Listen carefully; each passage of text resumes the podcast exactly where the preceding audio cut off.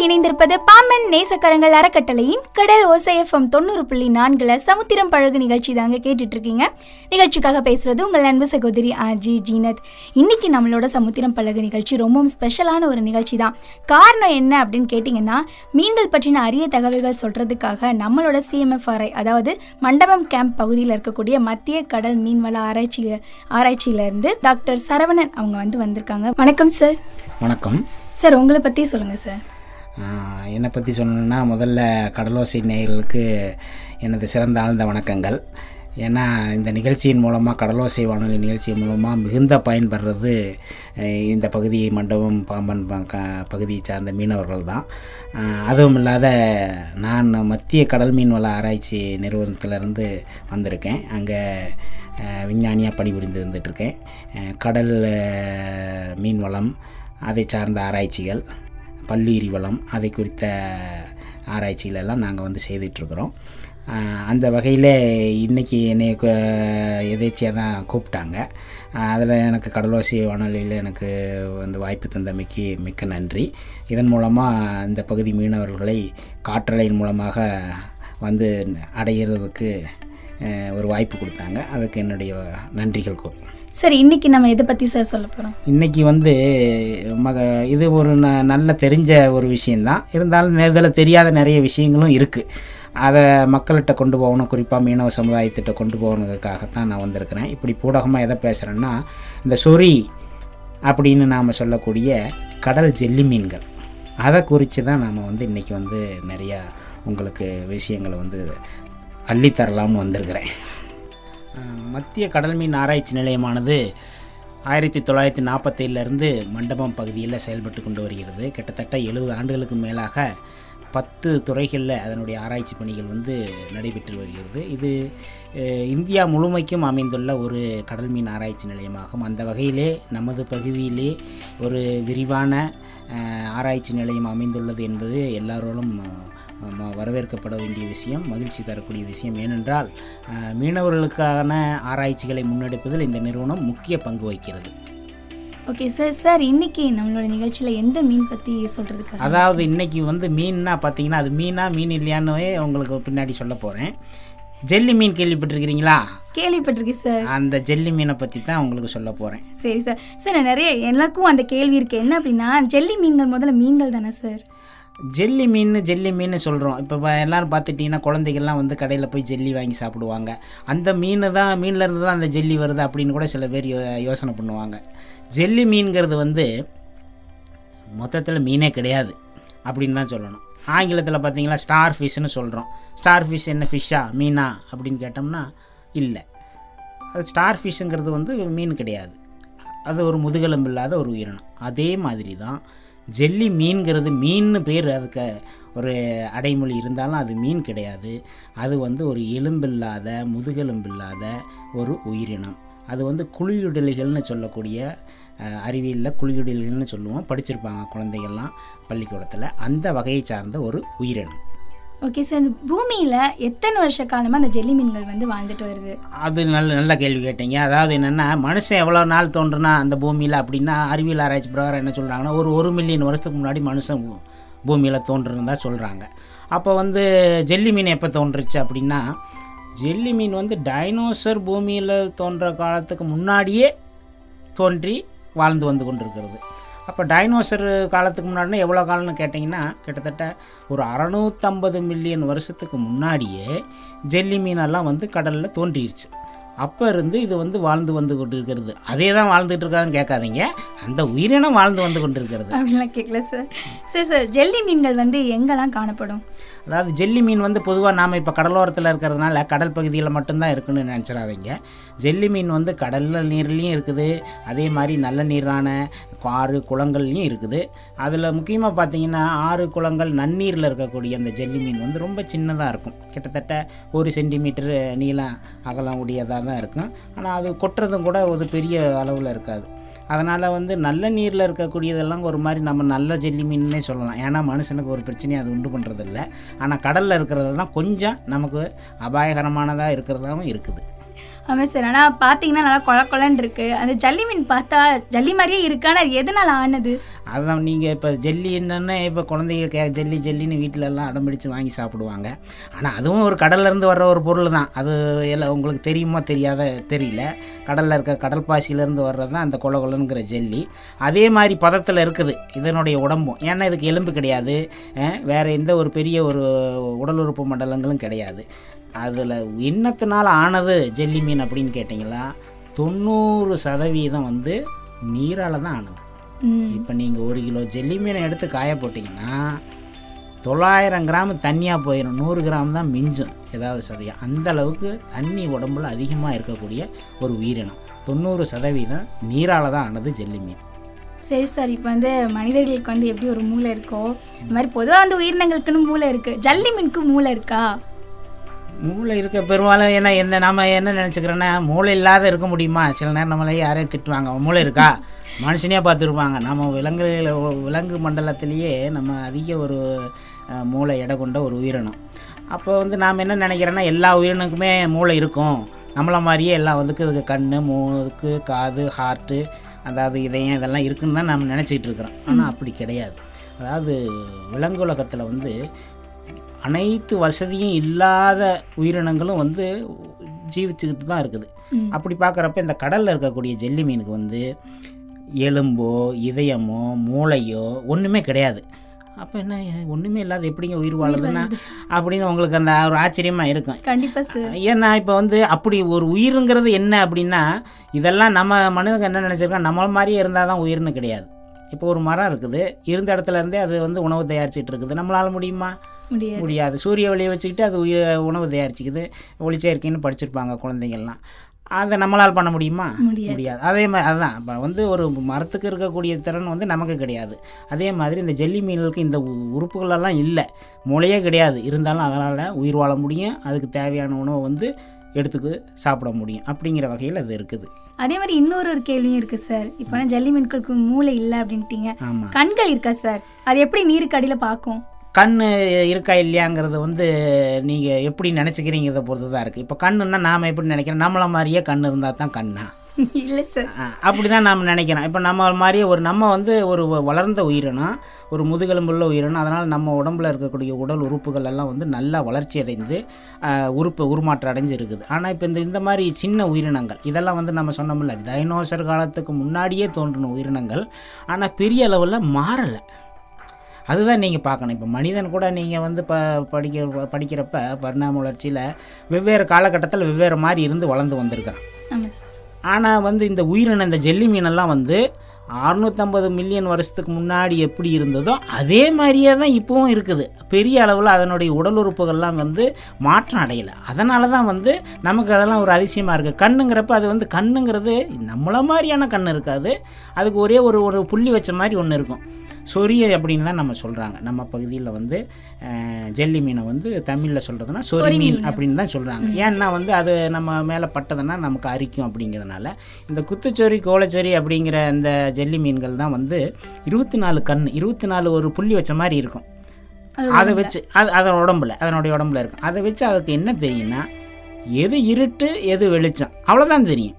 இப்போ நம்ம கண்ணில் வச்சு ஒரு உருவத்தை பார்க்கலாம் எதையும் பார்க்கலாம். இப்போ அதுக்கு இருக்கிற ஒரு கண்ணை வச்சு அது வந்து வெளிச்சமாக இருக்கா இருட்டாக இருக்கா? பகலா இரவா? இதைத்தான் அதனால் தெரிஞ்சுக்க முடியும். கண்ணுங்கிறது வந்து நம்ம அளவுக்கு அதுக்கு பார்வைத்திறன் இல்லாட்டியும் இருளையும் வெளிச்சத்தையும் வேறுபடுத்தி அறியக்கூடிய அளவுக்கு திறமை அதுக்கு உண்டு. பார்வை இருக்குது இதனால இருபத்தி நாலு கண் இருக்கு. இருபத்தி நாலு கண் இருக்குது ஓகே சார். இப்போ வந்து அது உயிர் வாழுது அது மூளை இல்லை பார்வை திறனும் கம்மியாக தான் இருக்கு. சரி இது எப்படி சாப்பிடும் கடல்ல?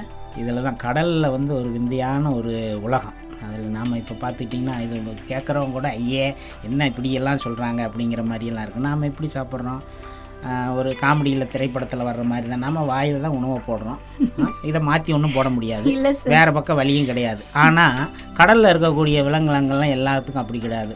வாயும் ஒன்று தான் வெளியே போகிறதும் ஒன்று தான் ஒரே மாதிரியாக தான் இருக்கும். இப்போ ஜெல்லி மீனுக்கும் அதே மாதிரி தான் இவனை ஏதாவது இதுக்கு கூட சொல்லுவாங்க. பவளப்பாறைக்கு. பவளப்பாறைக்கெல்லாம் வாயும் அதே தான் மலைப்பிளையும் அதே தான் அது வழியாக தான் அதில் கழிவுகளையும் வெளியேற்றும். இப்போ அதே மாதிரி இதில் எப்படின்னா ஜெல்லி மீனில் அதனுடைய உணரிலைகள் உடம்புல வந்து அப்படி சாட்டை சாட்டையாக தொங்கிட்டு இருக்கு. நீங்கள் ஒரு ஜெல்லி மீனை பார்த்தீங்களா? தெரியும். அந்த சாட்டை சாட்டையாக தொங்கிட்டு இருக்கிறதுக்கு பேர் வந்து என்னென்னா உணரிலைகள். அந்த உணரிலைகளில் நெமட்டோசிஸ்ட்னு ஆங்கிலத்தை சொல்லக்கூடிய கொட்டு செல்கள் இருக்கும். இப்போ தண்ணியில் ஏதாவது ஒரு உயிரினம் மிதந்து வந்தால் தா விலங்கு மிதவை உயிரிகள் ஏதாவது மிதந்து வந்தால் அதை கொட்டி அதை வந்து இது சாப்பிடும். ஸோ சி- சில ஜெல்லி மீன்கள் வந்து சிறிய மிதவை உயிரினங்களை சாப்பிடும். சில இதெல்லாம் வந்து அடுத்த ஜெல்லி மீனை சாப்பிடும். சின்ன சின்ன மீன்களையெல்லாம் பிடிச்சு சாப்பிடும். அதனால் வந்து இது வந்து ஒரு கொன்றுண்ணி வகையை சேர்ந்தது. அது இதுக்கு வந்து இதனுடைய உடம்புல கொட்டும் செல்கள் இருக்கிறதுனால மற்ற உயிரிகளை பிடித்து அதுவும் சின்ன சின்ன மீன்கள் மீன் முட்டைகள் மீன் குஞ்சுகள் இதையெல்லாம் வந்து பிடித்து சாப்பிடக்கூடிய திறன் வந்து ஜெல்லி மீனுக்கு இருக்குது சரி சார். இப்போ ஜெல்லி மீன்களோட ஆயுட்காலம்லாம் எவ்வளோ இருக்கும்? ஜெல்லி மீன் வந்து நீங்கள் கேட்ட வகையில் பார்த்தோம்னா சில ஜெல்லி மீன்கள் சில நிறையா இருக்குது இப்போ கிட்டத்தட்ட வந்து நம்ம வந்து ஆயிரத்துக்கும் மேற்பட்ட வகைகள் ஜெல்லி மீன்கள் இருக்குது இப்போ ஒரு வருஷம் ரெண்டு வருஷம் இருக்கிறதும் இருக்குது. இருபது வருஷம் வரைக்கும் வாழ்ந்து மறையிற ஜெல்லி மீனும் இருக்குது. ஏன்னா நம்ம டைனோசர் காலத்துலேருந்து வாழ்ந்துட்டு இருக்கு அப்படின்னு ஆமாம் ஆனால் ஒரு அதே ஜெல்லி மீனுன்னு நான் ஏற்கனவே சொன்னேன். அதே ஜெல்லி மீனுன்னு நினச்சிடாதீங்க. அந்த வகையை சேர்ந்தது இருக்குது. சரி சரி. அதுலேருந்து எனக்கு இன்னொரு கேள்வி வருது. என்ன அப்படின்னா ஜெல்லி மீன்கள்லாம் சாகாவரம் பெற்றவை. அந்த மாதிரி சொல்லிக்கிறாங்களே அது உண்மையா சார் உண்மைதான். அதில் நம்ம எந்த ஒரு மாற்று கருத்துமே இல்லை. ஏன்னா சாகா வராங்கிறது வந்து எல்லா மனுஷன் வந்து எப்போவுமே அது எந்த மதத்தை சார்ந்தவராக இருந்தாலுமே கூட அந்தந்த ஆண்டவர்கிட்ட வேடிக்கைதுன்னா நான் சாவாத பிழைச்சிருக்கணும் அப்படிங்கிறது மிகப்பெரிய ஒரு வரமாக எல்லாம் கேட்டுட்டு இருக்கிறாங்க. அப்போ வந்து சாவு மேலே எல்லாருக்கும் ஒரு பயம் இருந்துக்கிட்டே இருக்குது. ஆனால் நம்ம பார்த்து நான் சொன்ன மாதிரி இந்த பெரிய அளவில் வளர்ச்சி அடையாத இந்த ஜெல்லி மீனில் சாகா வரம் பெற்ற ஒரு வெரைட்டி ஒரு ஜெல்லி மீன் இருக்குது. அது என்னன்னு சொன்னோம்னா டுரிடாப்சிஸ் அப்படின்னு சொல்லக்கூடிய ஒரு ஜெல்லி மீன் இனம். அது என்ன ஆகுன்னா அது சின்னதுலேருந்து பெருசாக வளரும். வளர்ந்துட்டு வயதான உடனே என்ன ஆயிரும்னா அது உடம்புல இருக்கக்கூடிய அந்த செல்கள் எல்லாம் வந்து வயதாகிடுது இல்லையா? ம். வயதான உடனே திருப்பி அந்த வயதான செல்களை எல்லாம் வந்து மாற்றி அதனுடைய இளமை பருவத்துக்கு போயிடும் திரும்ப ரிட்டர்னில் ரிட்டனில் ஆமாம் திரும்பி அதனுடைய இளமை பருவத்துக்கே போயிடும் முதுமை அடையுது முதுமை அடைந்தவொடனே எனக்கு போர் அடிக்குது இது மாதிரியெல்லாம் இருக்க முடியாது. என்னால் என்னால் ஒரு வேலையும் செய்ய முடியலன்னு திருப்பி அது அதனுடைய இளமை பருவத்துக்கே போயிடுது இது எப்படி இப்படி இப்போ நமக்கு அப்படி இருந்தால் எப்படி இருக்குன்னு நினைக்கிறீங்களா? நாம் இப்போ ஒரு நாற்பத்தஞ்சு வயசு ஐம்பது வயசு ஆயிடுச்சு. திருப்பி ஒரு இருபது வயசுக்கு போனால் எப்படி இருக்கும்? போக முடியுமா நம்மளால்? போக முடியாது போக முடியாது. ஆனால் வந்து இந்த ஜெல்லி மீனால் இந்த பர்டிகுலர் இந்த குறிப்பிட்ட ஒரு ஜெல்லி மீன் டுரிட்டாப்சிஸ்ன்னு சொல்லக்கூடிய ஜெல்லி மீனால் தன்னுடைய இளமை பருவத்துக்கு திருப்பி போக முடியும். இது வந்து மெக்சிகன் வளைகுடான்னு சொல்லக்கூடிய அந்த வளைகுடாவில் இருக்கக்கூடிய ஒரு ஜெல்லி மீனில் தான் கண்டுபிடிச்சிருக்காங்க. இப்போ வந்து அறிவியல் ஆராய்ச்சிகளெல்லாம் இதை கண்டுபிடிச்ச உடனே ஏக சந்தோஷம் ஆயிடுச்சு. காரணம் என்னென்னா மனுஷனுக்கு வந்து வயசாயிட்டே போகுது. இதை வயசாகிறத எப்படி தடுக்கிறது? அப்படிங்கிற ஆராய்ச்சிக்கு இது ரொம்ப ஒரு முக்கியத்துவம் வாய்ந்ததாக இருக்குது. ஏன்னா இப்போ இந்த ஜெல்லி மீன் இப்படி பண்ணுது. இது மனுஷனுக்கு பண்ணால் எப்படி இருக்கும் அப்படிங்கிறதுக்காக வேண்டி இப்போ மிகப்பெரிய ஆராய்ச்சி வந்து இதை நோக்கி நடந்து கொண்டிருக்கிறது. Super sir. இப்போ ஜெல்லி மீன்கள்லாம் வந்து விஷத்தன்மையுடையவை எல்லா ஜெல்லி மீன்களுமே? அதை நீங்கள் ஏற்கனவே நான் சொன்னேன். இப்போ நல்ல தண்ணியில் இருக்கக்கூடிய ஜெல்லி மீனெல்லாம் நல்ல ஜெல்லி மீன் நம்மளை கொட்டினாலும் ஒன்றும் வலிக்காது ஒன்றும் பண்ணாது. எல்லாம் சின்னதாக இருக்குன்னு சொன்னேன். ஆனால் கடலில் இருக்கக்கூடிய ஜெல்லி மீன்கள் அதிலும் கிட்டத்தட்ட ஒரு ரெண்டு சதவீதம் ஜெல்லி மீன்கள் வந்து கொஞ்சம் நமக்கு உயிருக்கு ஆபத்து விளைவிக்கக்கூடிய ஜெல்லி மீன்களும் இருக்குது. ஜெல்லி மீன்கள்லே ரொம்ப கொடுமையானது எதுக்கு எது? கொடுமையானது நீங்கள் அழுத்தி கேட்டதுலேயே கொடுமையானது இருக்குது. என்னென்னா இப்போ நமக்கு யாருக்கிட்டையுமே ஒரு கேள்வி கேட்டிங்கன்னா ஒரு ரொம்ப விஷத்தன்மையான ஒரு உயிரினம் பூமியில் எதுன்னு கேட்டால் பாம்புன்னு சொல்லுவாங்க. கொஞ்சம் விவரம் தெரிஞ்சவங்க என்ன சொல்லுவாங்க? கடல் பாம்புன்னு சொல்லுவாங்க. அப்போ எது இந்த பூமியிலேயே அதிக விஷத்தன்மை வாய்ந்த ஒரு உயிரினம் அப்படின்னீங்கன்னா தெரியாதவங்க கூட தெரிஞ்சுக்குங்க. அது ஒரு ஜெல்லி மீன் தான். ரொம்ப கொடுமையானது. ரொம்ப கொடுமையான ஜெல்லி மீன். ஏன் கொடுமையானதுன்னா அது கொட்டுனா மூணு நிமிஷத்தில் மரணத்தை ஏற்படுத்தும். மூணு நிமிஷத்துக்குள்ளே நம்ம என்ன பண்ண முடியும்? நினச்சி பாருங்கள் ஒன்றும் பண்ண முடியாது மூணு நிமிஷத்துக்குள்ளே அந்த விஷமுறிவு மருந்து செலுத்தலைன்னா மரணத்தை ஏற்படுத்தும். அவ்வளவு கொடுமையான ஒரு வெரைட்டி அந்த வெரைட்டினுடைய பேர் வந்து கைரனாக்ஸ் ஃப்ளக்கரி அப்படின்னு சொல்லி ஆங்கிலத்தில் சொல்லக்கூடிய அந்த ஜெல்லி மீன். அதுக்காக இங்கே மண்டபம் பாம்பனில் இருக்கிறவங்கலாம் பயந்துடாதீங்க இது வந்து ஆஸ்திரேலியா கடல் பகுதியில் தான் இருக்குது. நம்ம கடல் பகுதியில் இல்லை. நான் பாட்டுக்கு ஏதோ பீதி கிளப்பிட்டேன்னு நீங்கள் நினச்சிடாதீங்க இங்கிட்ட வரவும் வேணாது வேணாமா அப்படின்னு நினச்சிக்குவோம். அது வர வேணாம் அப்படின்னு நினச்சிக்குவோம். அது என்னென்னா கிட்டத்தட்ட அது நான் ஏற்கனவே சொன்ன மாதிரி அது ஒரு குத்துச்சோரி கோவளச்சோரி வகையை சேர்ந்தது தான் இருபத்தி நாலு கண் இருக்கும். அதே மாதிரி பத்து அடி நீளத்துக்கு அதனுடைய உணரிலைகள்லாம் நீண்டு இருக்கும் ஆஸ்திரேலியா கடலில் தான் இருக்குது. இன்னும் நம்ம பகுதியில் இல்லை. அது அறிய அதிகாரப்பூர்வமாக இன்னும் கண்டறியப்படலை. அதனால் யாரும் பயந்துக்காதீங்க. அதுதான் வந்து உலகத்திலேயே மிகவும் கொடிய ஒரு ஜெல்லி மீன். ஓகே சார் சார் இப்போ வந்து என்ன பண்ணுவாங்கன்னா சின்ன பசங்க. சின்ன பசங்களாம் பொதுவாக எல்லாருமே கடலில் குளிக்க போகும்போது ஜல்லி மீன் நீந்தி போகும். டபக்குன்னு தலையை பிடிச்சி கடற்கரையில் கொண்டு வந்து போட்டுருவாங்க. அப்படி போட்டோன்னே ஜல்லி மீன் இறந்து போயிடும் அப்படி இறந்து போன ஜல்லி மீன்கள் வந்து கொட்டுமா? கொட்ட முடியுமா? இங்கே தான் இறப்புங்கிறதே இந்த ஜெல்லி மீனில் வந்து கொஞ்சம் வித்தியாசமாக இருக்கும். இப்போ வந்து உயிரற்று இருக்கிறது தான் ஜ இறப்பு அப்படின்னு நம்ம சொல்கிறோம் அப்போ உயி உயிரற்ற இருக்கக்கூடிய ஒரு உடம்புல ஒன்றுமே நடக்காது. அதனால் எதுவுமே செய்ய முடியாது. ஆனால் ஜெல்லி மீனை பொறுத்த வரைக்கும் நீங்கள் எடுத்து இதை சொன்ன மாதிரி இப்போ அதி அரியமான் கடற்கரையில் போய் விளாடுறாங்க. ஜெல்லி மீன் இருக்கிற காலத்தில் எடுத்து கையில் பிடிச்சி தூக்கி போட்டு விளாடுறாங்கங்கிறப்ப அது இறந்து கரையில் கிடந்தாலும் அதில் உள்ள கொட்டும் செல்கள் வந்து உயிர்ப்போட தான் இருக்கும். அது மாறாது. அது மொத்தமுமா எல்லாம் வந்து சேர்ந்து அழிஞ்சு போகிறதுக்கு பல நாட்கள் ஆகும். ஒரு ஜெல்லி மீன் கரையிலேயே நீங்கள் போட்டாலும் அது நாலஞ்சு நாள் ஆனாலுமே கூட அதுக்கு கொட்டும் தன்மை இருக்கும். அதனால் எப்போவுமே இறந்து கிடந்த ஜெல்லி மீன் கொட்டாதுனால நினச்சிடாதீங்க. அதாலையும் கொட்ட முடியும். அதனுடைய இருக்க கொட்டும் செல்கள் எல்லாம் உயிர்ப்போட தான் இருக்கும். அதாவது முழுசாக இருந்தால் தான் அது கொட்டுனால நினச்சிடாதீங்க. அந்த கொட்டு அந்த பாடியில் இருக்கக்கூடிய அந்த உடம்புல இருக்கக்கூடிய சின்ன ஒரு பீஸு. அது மேலே பட்டால் கூட கொட்ட கொட்ட முடியும்.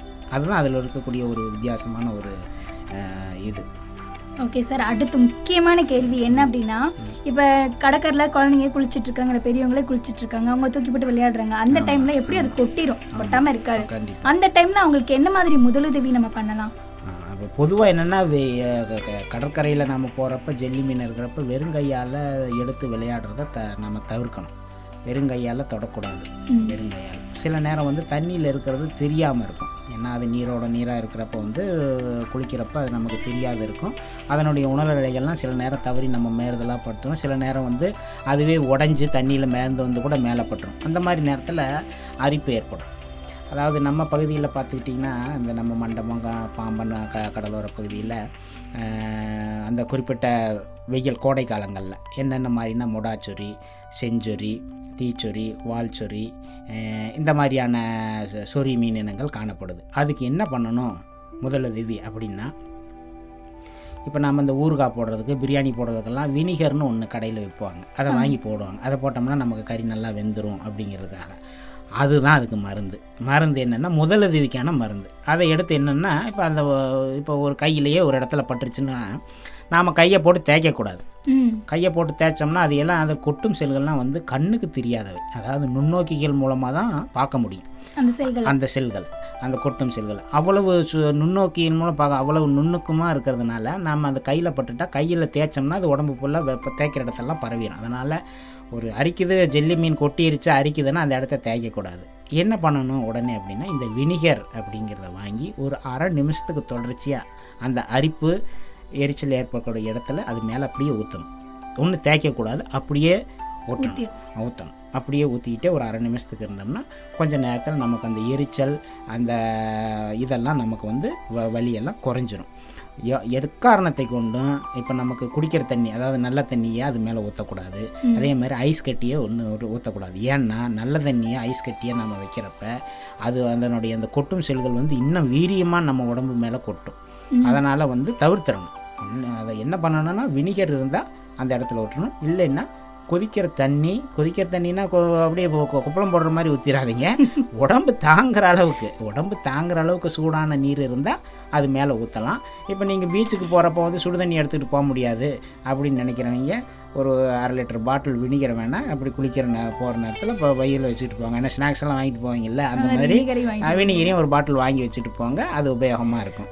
சரி சார் ரொம்ப நல்ல விஷயம் சொன்னீங்க. அதனால எல்லாரும் குளிக்க போறவங்க கண்டிப்பா வினிகரை சேர்த்து எடுத்துட்டு போங்க.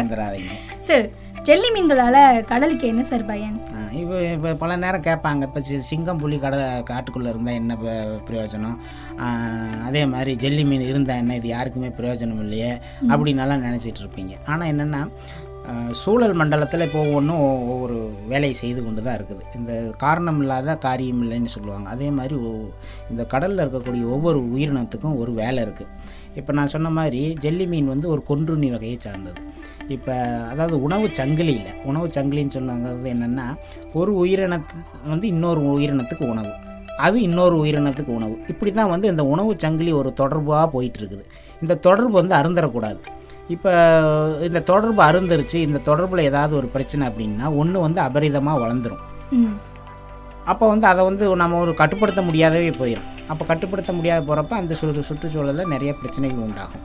இப்போ இந்த ஜெல்லி மீனெல்லாம் என்னென்னா ஒரு ஒரு ம மற்ற உயிரினங்களில் ஒரு கண்ட்ரோல் பண்ணக்கூடிய ஒரு கொன்றினி இதை வகையை சார்ந்தது. அப்படிங்கிறப்ப அதனால தான் சொல்லுவாங்க. இப்போ ரொம்ப இயல்பாக சொல்லணும்னா ஒரு கடலில் ஒரு சு பவளப்பாறை இருக்கக்கூடிய ஒரு கடல் பகுதியில் சுறா மீன் தென்பட்டா?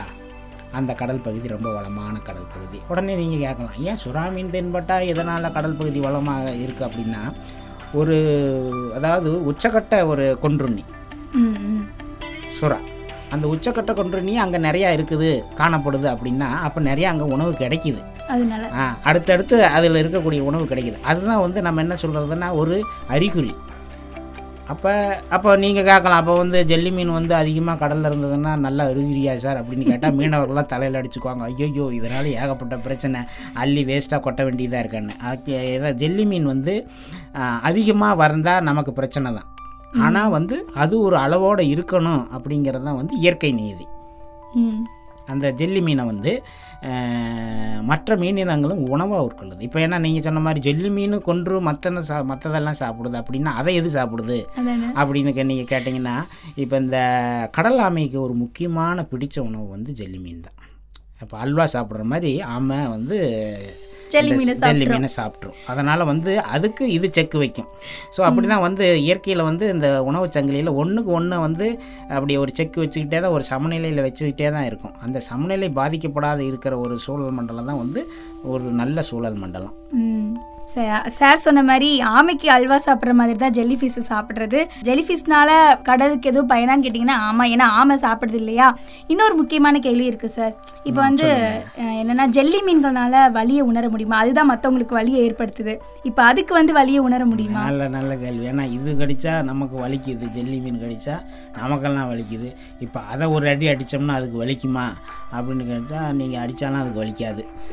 ஏன்னா அதுக்கு நம்மளை மாதிரி வந்து இப்போ அந்த வலியை உணரணும்னா நரம்பு மண்டலம் இருக்கணும். இப்போ அந்த அளவுக்கெல்லாம் அதில் வந்து வளர்ச்சி பெற்ற நரம்பு மண்டலங்கள்லாம் இல்லை. அதனால் நீங்கள் அடிச்சிங்கனாலும் அதை உதைச்சிங்கனாலும் கொட்டிருச்சு அப்படின்னு கோவத்தில் அதை வந்து போட்டு மேலே ஏறி குதிச்சாலும் ஒன்றும் அதுக்கு வழி தெரிய போகிறதில்ல தெரியாது. அதனால் நீங்கள் வந்து நான் சொன்ன மாதிரி கடிச்சிருச்சேன்னு வந்து கடற்கரைக்கு போயிருந்தால உன்னால் என்னை இன்னைக்கு நான் இந்த சாயந்தரத்தில் ப எரிச்சலாக இருக்கான்னு சொல்லிட்டு அதை எட்டி உதைச்செல்லாம் விளையாடாதீங்க. அதுக்கு வலிக்கவும் போகிறதில்ல அதனால் ஜெல்லி மீன்களால் வந்து வலியை உணர முடியாது.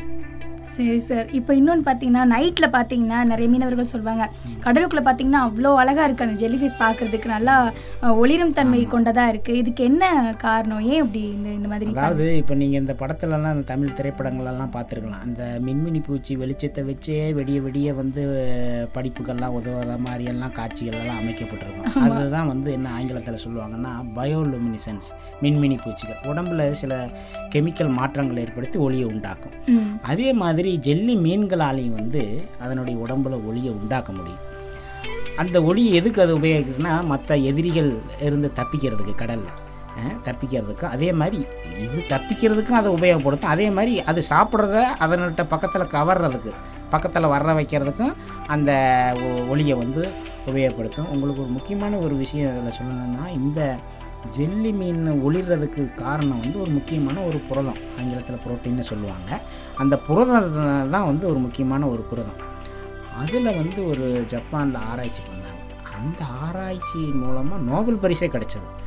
அந்த ஆராய்ச்சியின் விளைவாக தான் அதனுடைய விளைவு வந்து இப்போ நமக்கு வந்து கேன்சர் ட்ரீட்மெண்ட்டில் உபயோகப்படுத்துகிறாங்க அந்த ஆராய்ச்சியினுடைய வந்து ரிசல்ட்டை அந்த அளவுக்கு வந்து ஜெல்லி மீனில் இருக்கக்கூடிய ஒரு ஒளிரும் புரதத்தில் பண்ண ஆராய்ச்சி நோபல் பரிசு கிடச்சி அதனுடைய விளைவாக நமக்கு கேன்சர் மனுஷனுக்கு கேன்சர் ரிசர்ச்சில் கேன்சர் க்யூரில் கேன்சர் ட்ரீட்மெண்ட்னு சொல்லக்கூடிய இதில் வந்து எப்படி பண்ண முடியும் அப்படிங்கிறதுக்கான ஒரு உதவிகரமாகவும் அந்த ஆராய்ச்சி இருந்தது அப்படிங்கிறது தான் அதில் ஒரு வியக்கத்தக்க உண்மை. Super sir. சார் ஜல்லி மீன்கள் வந்து எப்படி இனப்பெருக்கம் செய்கிறது அதாவது இனப்பெருக்கம் எப்படி செய்யுதுன்னா இப்போ வந்து இதில் ம மற்ற உயிரினங்கள் மாதிரினா இதில் ஆண் ஜெல்லி மீன் பெண் ஜெல்லி மீன் வந்து தனியாக இருக்கும். ஆனால் இதில் இன்னும் ஒரு விந்தையான இதுன்னா ஆண் பெண் ரெண்டு ஜெல்லி மீன் சேர்ந்தும் இனப்பெருக்கம் பண்ணும் சேராமலும் இனப்பெருக்கம் பண்ணக்கூடிய ஒரு நிலை இருக்குது. அப்போ வந்து என்ன சொல்கிறது இது வந்து எப்படி வேணால் இருக்க முடியும் அப்படிங்கிற ஒரு வகையை சார்ந்தது. அதனால் இது வந்து இனப்பெருக்கம் வந்து தனித்தனியாக இருந்துருச்சு. ஆண் பெண் தனியாக இருக்குது. அதனால் இனப்பெருக்கம் பண்ண முடியாதுன்னெல்லாம் கிடையாது. எப்படினாலும் பண்ணும். ஆமாம் சார் ஜெல்லி மீன்கள் வந்து மிதவை உயிரிகளா? ஆமாம் இது மிதவை உயிரிகள் மிதவை உயிரிகள்னா என்னென்னா? மேர்ந்துக்கிட்டு இருக்கிறது தான் மிதவை உயிரிகள். அதனால் அதுக்கு வந்து உடம்புல வலு அதிகம் இல்லாதனால மேர்ந்துக்கிட்டு தான் இருக்க முடியும். அது இப்போ மற்ற மீன்லாம் பார்த்தீங்கன்னா சல்லு சல்லுன்னு நீந்திப்போம். இப்போ சூற மீனெல்லாம் நல்லா ஃபாஸ்ட்டாக மீ நீந்திப்போம். அந்த அளவுக்குலாம் இதனால் நீந்தியெல்லாம் போக முடியாது. இது நீரோட்டத்தோடு சேர்ந்து அப்படியே போயிட்டுருக்கும். ஏதோ சின்ன சின்ன நகர்வுகளாக அதை செய்ய முடியும். அவ்வளோதான வழியாக அதனால் இது வந்து விலங்கு மிதவை உயிரிகள் வகையை சேர்ந்தது ஜெல்லி மீன்கள் எல்லாம். ஓகே சார் சார் நம்மளோட இந்திய கடல் பகுதியில் எத்தனை வகையான ஜெல்லி மீன்கள் வந்து? நிறைய வகைகள் இருக்குது நம்ம இந்திய கடல் பகுதியானா நமக்கு கொஞ்சம் நஞ்சமான கடல் பகுதி இருக்குது எட்டாயிரம் கிலோமீட்டருக்கு மேலே இருக்குது என்ன? அதுவும் இல்லாத அந்தமான் நிக்கோபார் தீவுகள் லட்சத்தீவுகள் இந்த கடல் பகுதி நமக்கு கடல் பகுதிகள் வந்து நிறையாவே இருக்குது. இந்திய கடல் பகுதியில் கிட்டத்தட்ட மூணு வகையான ஜெல்லி மீன்கள் இருக்குது அதில் வந்து இரநூத்தி பன்னெண்டு வகையான ஹைட்ரோசோவன் ஜெல்லி மீன்கள்னு சொல்கிறது அதெல்லாம் சின்ன சின்ன சைஸு தான். இப்போ ஹைட்ரோசோவன் ஜெல்லி ஃபிஷ்ஷு முப்பத்தேழு வகையான சைஃபோசோவன் ஜெல்லி மீன். அதுதான் கொஞ்சம் நம்ம பெருசு பெருசாக பார்க்குறது. இந்த வந்து சைஃபோசோவன் சொல்கிறது எதுன்னா இந்த மொடாச்சொரி செஞ்சொரி வால்ச்சொரி தீச்சொரி இந்த மாதிரி சொல்கிறதெல்லாம் வந்து இந்த சைஃபோசோவன் வகையை சேர்ந்தது. முப்பத்தேழு வகை வந்து இந்திய கடல் பகுதியில் காணப்படுது. அப்புறம் இந்த அபாயகரமான வகையில் சேர்ந்தது தான் வந்து இந்த கியூபோசோவன் ஜெல்லி மீன். ஒரு அஞ்சு வகையான அபாயகரமான ஜெல்லி மீன் இருக்குது நீங்கள் கூட அப்பப்போ இந்த விஷயங்கள்லாம் வந்து அறிவியல் தளத்துக்கோ இல்லை பொது வெளியிலேயோ வர்றதில்ல. ஜெல்லி மீன்கள் இந்த அபாயகரமான ஜெல்லி மீன்களால் கடி மீனவர்கள் வந்து கடிபடுறாங்க. ஆனால் அந்த தகவல்கள் வந்து பெரிய அளவில் வெளியே வர்றதில்ல. அதுக்கான ஒரு விழிப்புணர்வு ஏற்படுத்தும் முகமாக கூட இந்த ஒரு இந்த ரேடியோ இதை வந்து நிகழ்ச்சியை வந்து மக்கள் எடுத்துக்கிட்டு அதையும் வெளிக்கொணரணும். அப்போ தான் வந்து இது இது இந்த இப்ப இதுக்கு என்ன செய்ய முடியும் நம்மளால் அப்படிங்கிற செயல்களை வந்து நம்ம முன்னெடுத்து செல்ல முடியும். இங்கே பார்த்துக்கிட்டிங்கன்னா நம்ம தமிழகத்தில் தமிழ்நாட்டு கடற்கரையில் எத்தனை இருக்குது அப்படின்னு பார்க்க போனோம்னா ஒரு பதினாலு வகையான சைஃபோசோவன் ஜெல்லி மீன்களும் ரெண்டு வகையான கீபோசோவன் அப்படின்னு சொல்லக்கூடிய அந்த குத்துச்சோரி கோழிச்சோரி வகைகளும் இருக்கிறதா நம்ம வந்து கண்டறிஞ்சிருக்கிறோம். சரி இப்போ இந்த மீனவர்கள் முக்கியமான கேள்வி என்னன்னா மீனவர்கள் வந்து கடல்ல வினிகர் எடுத்துட்டு போலாமா? ஒரு வேளை ஜெல்லி கொட்டிருச்சு. கண்டிப்பாக கண்டிப்பாக அதாவது குறிப்பாக அதுவும் அந்த கோடை காலங்களில் இந்த வினிகர் பாட்டில் வந்து ஒரு ரெண்டு மூணு லிட்டர் பாட்டில் ஏன்னா இப்போ ஒரு லிட்டர் பாட்டிலாக கடையிலே கிடைக்குது. அது கொண்டு போகலாம் இப்போ மத்திய கடல் மீன் ஆராய்ச்சி நிலையத்தில் வந்து இந்த ஜெல்லி மீன் முதலுதவி பெட்டி அப்படின்னு சொல்லிட்டு என்னென்ன கொண்டு போகணும். எப்படி இது பண்ணணும் ஒரு சின்ன ஒரு பெட்டி மாதிரி நாங்கள் இது பண்ணி வச்சுருக்கிறோம் அது எங்கள்கிட்ட வந்து அணுகி கேட்டால் நாங்கள் அவங்களுக்கு கொடுப்போம் மீனவர்களுக்கும் கொடுப்போம் இது குறித்து நாங்களும் விரிவாக வந்து இந்த நிகழ்ச்சியின் மூலமாகவும் மற்ற அரிச்சல் முனை அரியமான் பீச்சிலலாம் நாங்கள் வந்து விளக்க போர்டுகளெல்லாம் வச்சுருக்குறோம். இதில் முக்கியமான ஒரு விஷயம் என்னென்னா அந்த வினிகர் தான். இதில் வந்து இதுக்குன்னு நாம் வந்து இந்த வினிகரை யூஸ் பண்ண அதாவது சில நேரம் வந்து நமக்கு அதனுடைய முதலுதவி வந்து ரொம்ப எளிமையாக இருக்கும் அந்த விஷயம் தெரியாதனால தான் நம்ம செய்கிறதில்ல. இதில் இந்த வினிகர் தான் உலகம் ஃபுல்லாக இதுதான் உபயோகப்படுத்துகிறாங்க முதலுதவிக்கு வந்து ஜெல்லி மீன் கொட்டினா உடனே செய்யக்கூடிய முதலுதவிக்கு வினிகர் தான் பயன்படுத்துகிறாங்க அதனால் வினிகர் கொண்டு போங்க. அதுவும் கோடைக்கால வள்ளத்தில் போகிறவங்க தொழில் பண்ண போகிறவங்க அப்படிங்கிற மாதிரி இருக்கிறப்ப வளைய வலிக்கிறப்ப மேலே படுறதுக்கான வாய்ப்புகள் அதிகமாக இருக்குது கரவலை இழுக்கிறவங்களுக்கு அதிகமாக இருக்குது அதனால் வந்து இந்த வினிகரை ஒரு ரெண்டு லிட்டர் பாட்டில் கொண்டு போகாதானே ஏன்னா நீங்கள் உபயோகப்படுத்தினா உபயோகம் உங்களுக்கு ஒன்றும் எரிச்சல் இல்லை ஒன்றும் கையில் படலை அப்படிங்கிற சமயத்தில் நீங்கள் திருப்பி இது பண்ணலாம். கரவலை தொழிலாளிகளுக்கு இது அதிகம் அந்த பிரச்சனை இருக்குது ஏன்னா இவங்க கையாலேயே அவங்க க வலை இழுக்கிறதுனால இவங்க அதிகம் இது பாதிக்கப்படுறாங்க. ஏன்னா இப்போ ஒரு லான்ச்சில் கூட உங்களுக்கு ஒரு இந்த இது இருக்கிறதுனால நேரடியாக தூக்கிறதில்ல. இப்போ அந்த மாதிரி வள்ளத்தில் போகிறவங்க கண்டிப்பாக கொண்டு போகணும். ஒரு ரெண்டு லிட்டர் மூணு லிட்டர் பாட்டில் வாங்கி வச்சு கொண்டு போகுது ஏன்னா இது அதிகம் ஒன்றும் இருக்க முடியாது. நாற்பது ரூபா ஐம்பது ரூபா இருக்கும். அவ்வளோதான் ஒரு லிட்டர் வாங்கி கொண்டு போகலாம். ஓகே சார் சரி இது முக்கியமான கேள்வி. என்ன அப்படின்னு கேளுங்க கேட்டிங்கன்னா கேளுங்க. இப்போ வந்து எப்படி கருவாடு இதெல்லாம் மீனவர்கள் சாப்பிட்றாங்க மீன்கள் சாப்பிட்றாங்க எல்லா மீன்களும் சாப்பிட்றாங்க. ஜெல்லி மீன்கள் மனிதர்களுக்கு உணவாக பயன்படுமா? இப்போ நான் நீங்கள் முன்னாடி கேட்டப்ப ஜெல்லி மீன் கடலில் இருக்கிறனால என்ன பயன் அப்படின்னு சொல்லிட்டு நீங்கள் கேட்டீங்க. அப்போ நான் என்ன சொன்னேன்னா ஜெல்லி மீன் வந்து எப்படி கடலில் மற்ற உயிரினத்தை வந்து எப்படி பயனாக இருக்குது? அந்த கடல் சூழ் இது பண்ணுறதுல எப்படி அது ஒரு பங்கு வகிக்குது அப்படின்னு சொன்னேன்.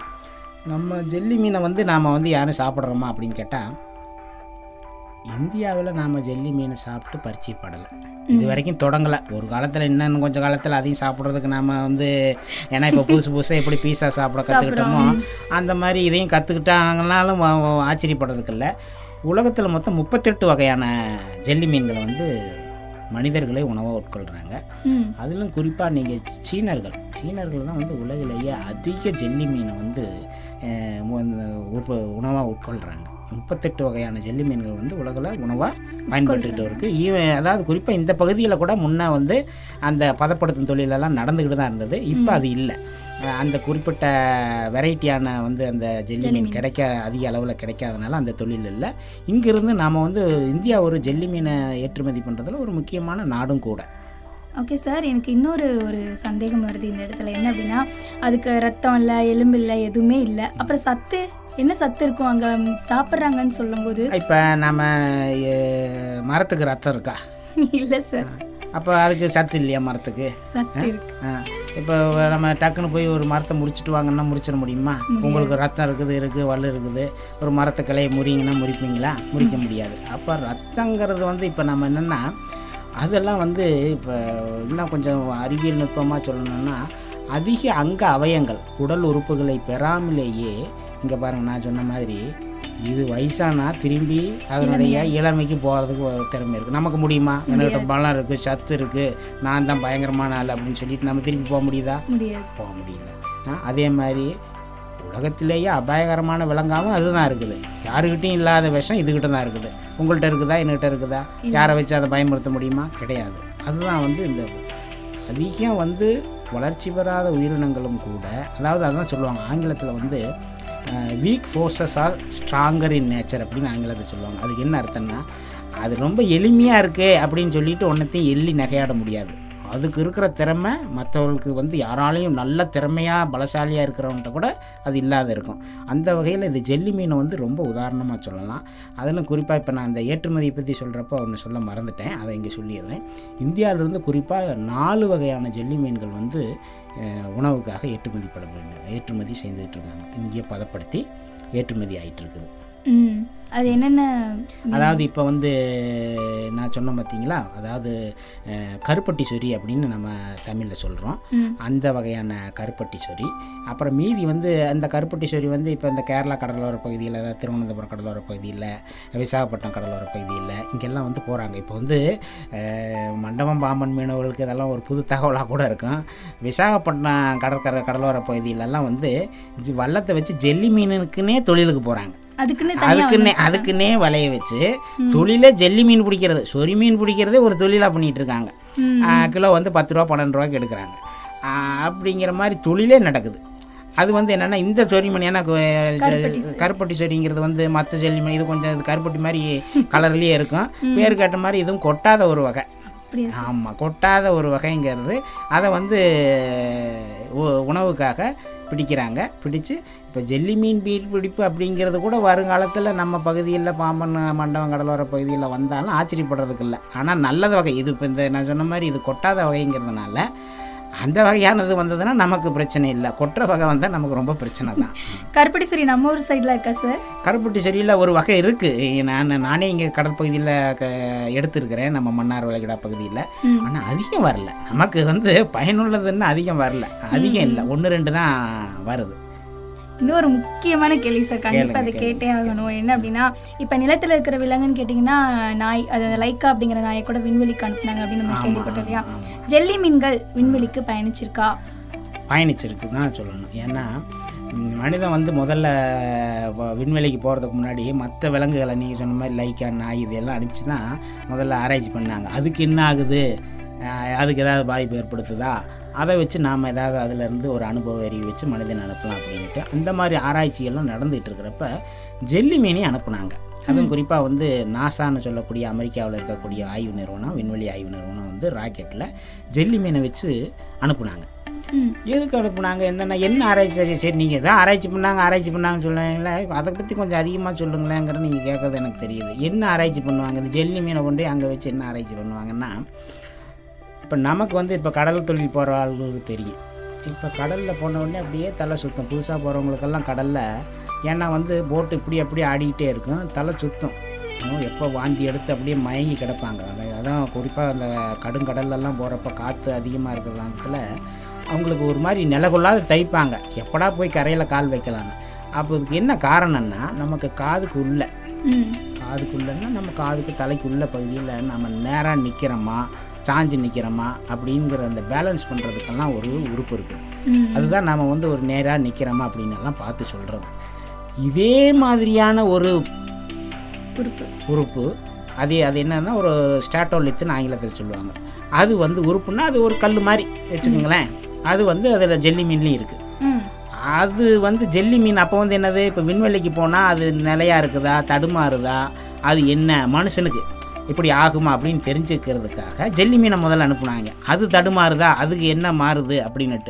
அப்போ வந்து ந- நமக்கு இருக்கிற மாதிரியே அதுக்கும் ஒன்று ரெண்டு இது வந்து உடல் உறுப்புகளில் இருக்கக்கூடிய ஒரு இதெல்லாம் அதுக்கும் இருக்குது அதுக்காக மனிதனுக்கு அனுப்புறதுக்கு முன்னையே அதை அனுப்பி அது வந்து ப- சமநிலை தவறாத இருக்குதா? அது சமநிலைப்புக்கு ஏதாவது பாதிப்பு ஏற்படுத்துதான்னு படிக்கிறதுக்காக வேண்டி முதல்ல அதை அனுப்புனாங்க.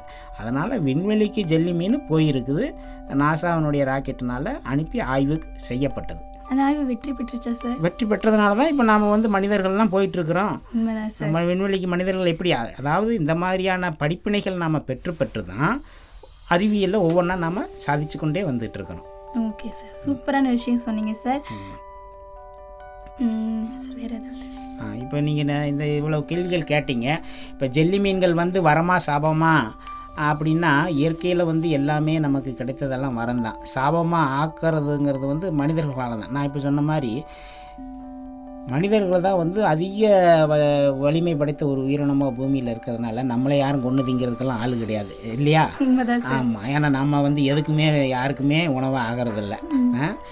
இப்போ சக மனிதர்களுக்கும் உணவாக முடியாது. அதே மாதிரி மற்ற எந்த பெரிய அளவுக்கு பிரயோஜனமும் கிடையாது. அதனால் வந்து நாம் வந்து மற்ற உயிரினங்களை காக்கக்கூடிய ஒரு பாதுகாவலனாக நாம் இந்த பூமியில் இருக்கணும். அப்படிங்கிற நினைவோடு தான் நாம் வந்து எப்போவுமே இருக்கணும் இந்த பூமியில். மற்ற உயிரினங்கள் அது ஜெல்லி மீனாக இருந்தாலும் எந்த உயிரினமாக இருந்தாலும் அது அதுக்குன்னு ஒரு வேலை இருக்குது இந்த பூமியில் செய்கிறதுக்கு அப்படிங்கிற நினைப்போட இந்த சுற்றுச்சூழலையும் இந்த பூமியில் இருக்கக்கூடிய உயிர் வளத்தையும் காக்க வேணும். அதுக்கான ஒரு மு முயற்சியாக தான் இந்த மாதிரி நிகழ்ச்சிகள் மூலமாக கடலில் இருக்கக்கூடிய ஒவ்வொரு உயிரினத்தை பற்றியும் அது என்னத்துக்காக இருக்குது? அது என்ன வேலை செய்யுது? அது இருந்தால் என்ன? இல்லாட்டி என்ன? அது அதனுடைய பயன் என்ன? அப்படிங்கிற இந்த விளக்கங்களெல்லாம் உங்களுக்கு கொடுக்கறதுக்கான காரணம். இந்த அறிவு உங்கள் பெறப்பட்டால் அந்த உயிரினத்து மேலே உங்களுக்கு ஒரு மதிப்பு ஏற்படும். அவங்களுக்கு ஒரு கரிசனம் ஏற்படும். அந்த சூழல் நாம் இவ்வளவு வளமிக்க ஒரு பூமியிலேயே வாழ்ந்துட்டு இருக்கிறோம் அப்படிங்கிற ஒரு பிடிப்பு ஏற்படும். அதை வச்சு நாம் வந்து இந்த சுற்றுச்சூழலையும் இந்த கடல் வாழ் உயிரினங்களையும் வந்து பாதுகாக்கிறதுலையும் அதை பற்றியான முன்னெடுப்புகளை செய்கிறதுக்கும் இந்த மாதிரியான நிகழ்ச்சிகள் துணை புரியும் அப்படிங்கிறதுக்காக தான் நான் உங்களுக்கு இந்த ஒரு நீண்ட ஒரு விளக்கத்தை தர வேண்டியதாக இருந்தது. கண்டிப்பாக அதை வந்து பயனளிக்கும் என்று நான் நம்புகிறேன் ரொம்ப நன்றி சார். அதாவது என்ன அப்படின்னா ஜெல்லி ஃபிஷ் பற்றி நம்மளுக்கு கொஞ்சம் தான் தெரிஞ்சிருக்கும் நம்மளோட மீனவர்களுக்கு. பட் சார் வந்து இவ்வளோ விஷயங்கள் வந்து சொல்லியிருக்காங்க. எனக்கே இவ்வளோலாம் இருக்கா அப்படிங்கிறது இப்போ தான் நான் தெரிஞ்சுக்கிட்டேன். ரொம்ப நன்றி சார் அதை பற்றி சொன்னதுக்கு. அதை முடிக்கிறதுக்கு முன்னாடி இதனால தான் உலகம் ஃபுல்லாக என்ன பண்ணுறாங்கன்னா நவம்பர் மூணு. தேதியை வந்து உலக ஜெல்லி மீன் தினம்னு கொண்டாடுறாங்க. அது எது எதுக்கோ நம்ம தினம் கொண்டாடுறோம். அதே மாதிரி இந்த ஜெல்லி மீனுக்குன்னே நவம்பர் மூணாம் தேதி வந்து ஜெ உலக ஜெல்லி மீன் தினம்னு கொண்டாடுறாங்க. எதுக்கு கொண்டாடுறாங்கன்னா இந்த ஜெல்லி மீனை பற்றியும் மக்கள் வந்து பெரிய அளவில் தெரிஞ்சுக்கணும். ஏன் தெரிஞ்சுக்கணுங்கிறது தான் நான் இப்போ உங்களுக்கு இவ்வளோ நேரம் பேசினேன். அதனால் திருப்பி நான் சொல்ல விரும்பலை. அதனால் உலக அளவில் கொண்டாடுறாங்க. அதனால் ஜெல்லி மீனும் ஒரு முக்கியத்துவம் வாய்ந்த ஒரு உயிரினம் தான். கண்டிப்பாக சார். ஒவ்வொரு வருடமும் நவம்பர் மூணாம் தேதி வந்து ஜெல்லி மீன்கள் தினமாக வந்து கடைபிடிச்சிட்டு வராங்க. அதுக்கு காரணம் என்ன அப்படிங்கிறதையும் நம்ம சார் சொன்னாங்க இல்லையா? அதாவது மத்திய கடல் மீன் ஆராய்ச்சி நிலையம் மண்டபம் கேம்ப் பகுதியில் இருக்கக்கூடிய மத்திய கடல் மீன் ஆராய்ச்சி நிலையத்திலேருந்து டாக்டர் திரு சரவணன் சார் தான் வந்திருந்தாங்க. ஸோ நிறைய தகவல்கள் வந்து நம்மளுக்காக சொன்னாங்க. ரொம்ப நன்றி சார். நன்றி வணக்கம். மண்டபம் பாம்பன் கடலோர மீனவர்களுக்கு எனது மனமார்ந்த நன்றிகள். ரொம்ப நன்றி சார். நன்றி தொடர்ந்து இணைந்திருங்கள். இது நம்ம கடலோ சேஃபம் தொண்ணூறு புள்ளி நான்கு.